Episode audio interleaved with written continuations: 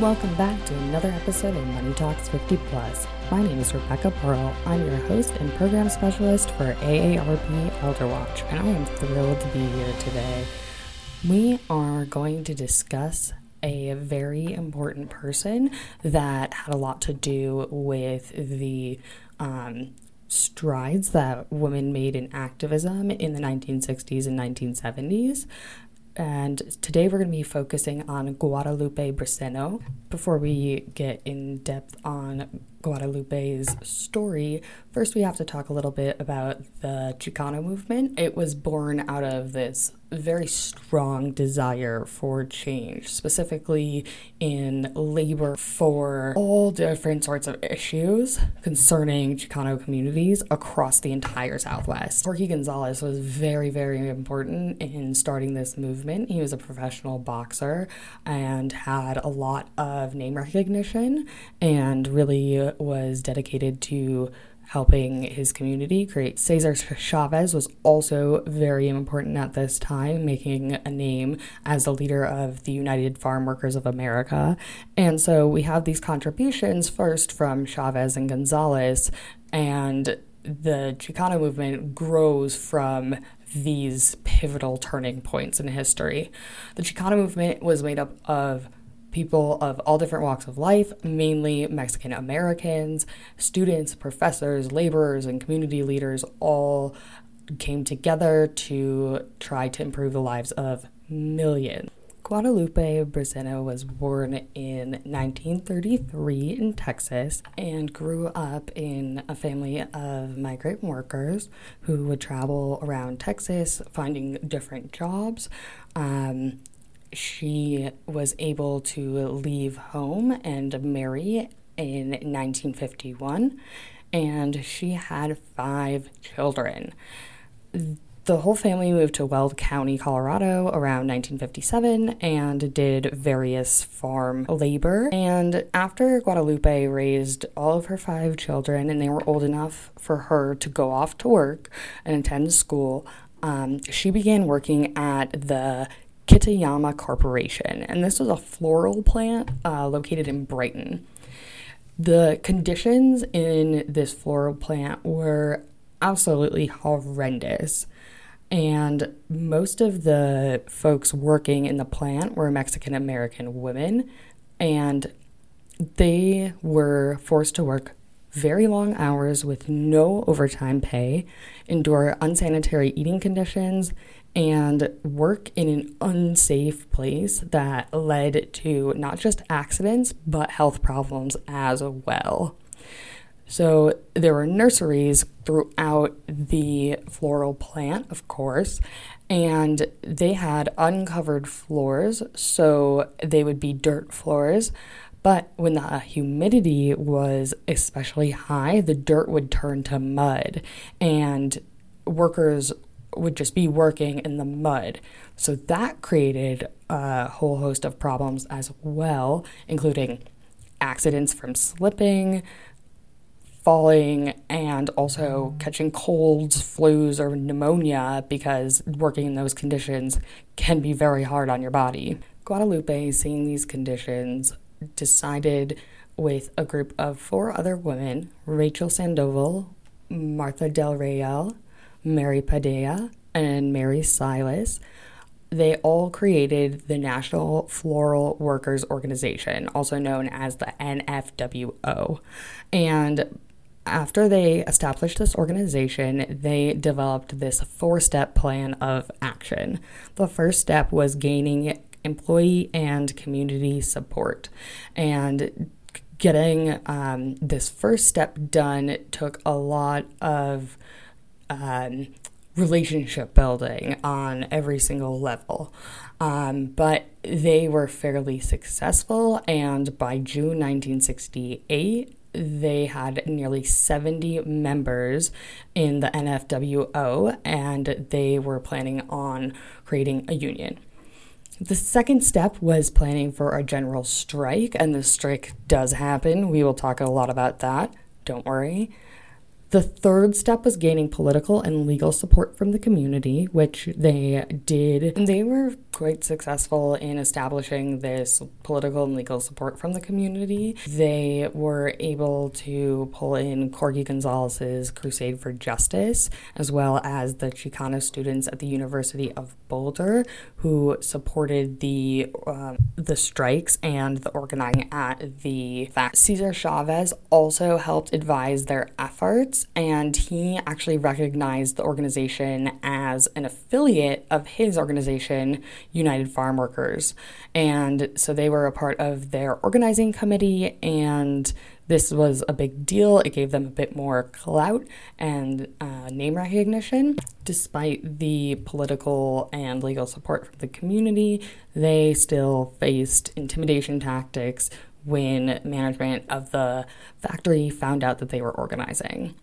The last step on their plan of action was establishing specific demands for their strike, which they definitely did. Um, management interrupted their first informal meeting, um, which was shared by this network of folks um, that worked for the company that were trying to just spread information about the organizing. And the owner actually went to the very first informal meeting of NFWO and told the attendees to, uh, despite the clout and both legal and political support, the first parts of organizing definitely started out a bit rough. The owner actually showed up at the first informal organizing meeting um, to try to dissuade workers from joining any sort of union. Management called police officers into the plant uh, the day after the NFWO's very first meeting, and the police were sent in not because anyone necessarily did anything wrong, more so the management could intimidate any of the women that were actually trying to organize. The owner of the company also led a meeting after work hours on the same day that the police came into the factory, and he yelled at the workers um, he was not kind to them at all. He basically just told them that they were lucky to have a job and none of their demands would be granted. So, knowing all of that, in June 1968, the NFWO had about 70 members who had already signed on to the union card, as mentioned before. But on June 28th, this is where the members decide to vote to strike, and this vote was unanimous. The strike began on July 1st, 1968, and this strike had implications for everyone, not just those on the picket line. Families of striking workers faced community harassment. Uh, Kids at school that were kids of striking workers also faced bullying and harassment. Farmers in the area changed their practices in order to avoid um, other trouble from workers. So while this one movement of workers is happening in Brighton, other farms are noticing and they are worried about the potential implications of organizing and labor rights, and so they decide to change their practices to avoid any sort of issue among their workers. Before the strike even took place, Briseno was fired from her job. The owner of the factory, Kitayama, showed up at her house with um, one of his assistants and fired her on the spot. She did not necessarily care and continued to fight for workers' rights. Um, and so this actually kind of kickstarts the strike. The NFWO has their vote because she is fired. And there were 45 strikers at Kitayama. They gained both local and national support. There was also recognition from local Chicano organizations, like we talked about earlier. And the Kitayama workers, despite all of this, really did struggle. Ray Kitayama was not willing to negotiate with the striking woman, and the conditions on the picket line were less than ideal.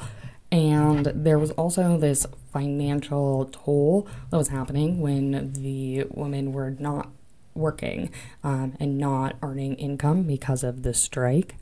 Some women would work other jobs and then, you know, work the job, go back to the picket line, work the job, go back to the picket line. And they, it was really hard. They were also blackballed from a lot of jobs, which meant that they wouldn't be hired because they were striking, and so were a lot of their family members. Um, a lot of the women actually would work in beet fields in the afternoon uh, and attend picket lines in the morning and come back after their shift was over. So, this is a very intense time, and the conditions at the picket line just increasingly start to get worse because it's getting colder. And so, we are eight months into the strike now. Winter is on its way. And after these eight months, the women decided that they were going to try one more attempt at nonviolent protesting. And so they chained themselves to the gate of the Kitayama plant.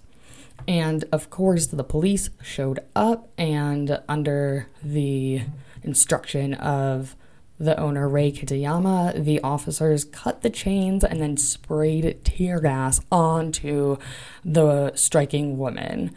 And this very powerful quote that Briseno gives is Through our veil of tears, you could not see our broken hearts. This strike meant everything to them, fighting for their rights to work in good conditions, not unsafe, unsanitary workplaces, was very, very important. And it also mirrored movements happening from outside of Denver and outside of Colorado, far beyond and around the world. A little bit after the strike had ended, the Kitayama plant actually closed down, and Guadalupe ended up working for a different factory in Lakewood, Colorado, where she retired from. She still lives in Colorado today, and we're going to close out with a quote from Lupe herself. We were women of integrity, pride, and conviction.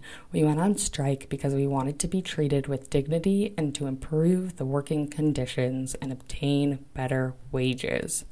You know, maybe we who went on strike didn't get the benefits of what we were fighting for, but other people did, and that's good. We completed what we started. I hope you all have a wonderful week, and I will be back next week with our second to last episode. Stay scam safe.